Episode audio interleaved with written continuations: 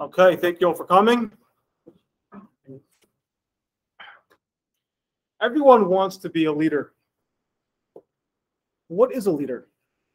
What qualities does a leader have that he embodies that really sets him apart from the rest, that puts him head and shoulders above the crowd? Strength, wisdom, vision, there's so many different qualities out there, and they can be utilized so differently. What makes a leader so special? Let me take you back through the mists of time to the quintessential leader that we always talk about, that we always know of.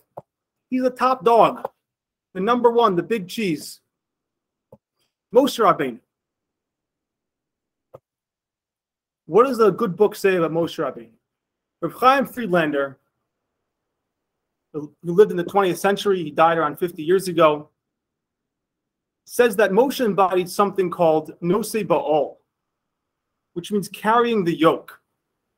He saw the suffering of other people, he saw what they were going through, and he decided to lend a hand. He decided to take part and be one with them and identify with them in their pain and whatever they were going through. He was living a life of luxury, in the palace of the Pharaoh. He had all the wealth you could imagine, all the responsibilities that came with it. He had the wine, he had the food, he had the woman, he had whatever he needed, he had right there at hand. And yet, when he saw his brothers laboring outside, it says that he was he biyar b'sivlosam. He saw them in their suffering. Sivlosam means suffering. And no, it doesn't say sivlosam. He saw them, he saw their suffering. He saw them bit sivlosam in their suffering. He took part of it he identified with their suffering. That was the key. That's what made him who he was. He didn't just help out, even, and even that's admirable. He, I, he actively identified with what they were doing. He felt what they were feeling. He was with them in their pain and their happiness and whatever they were going through. That's what it means, biyar b'sivlo And that's what it means, no all. In California, I'm sure you've all heard of the great redwood forest, the sequoia trees. These are the greatest trees in the world. Over 3,000 years old. They've seen Rome rise and fall. They've seen Alexander the Great. They've seen Napoleon, and they're still here. They can grow over 250 feet. The General Sherman is 270 feet. It's the largest tree in the forest.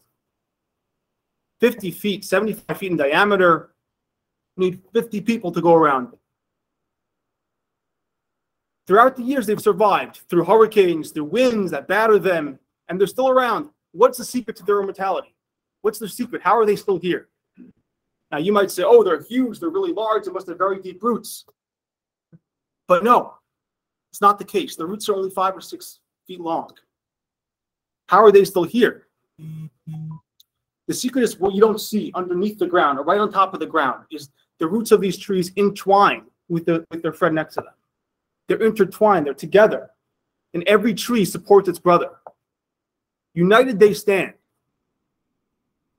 That's the secret.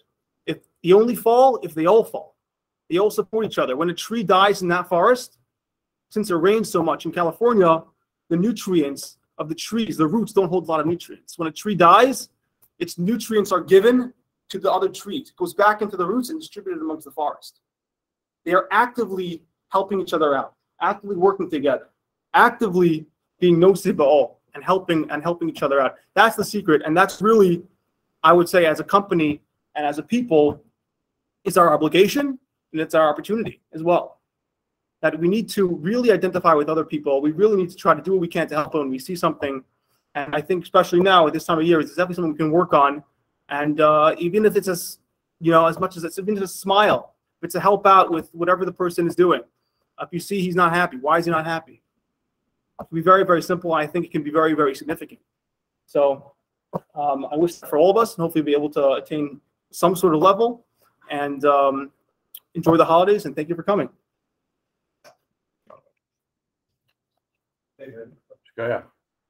Thank you. Thank you very much.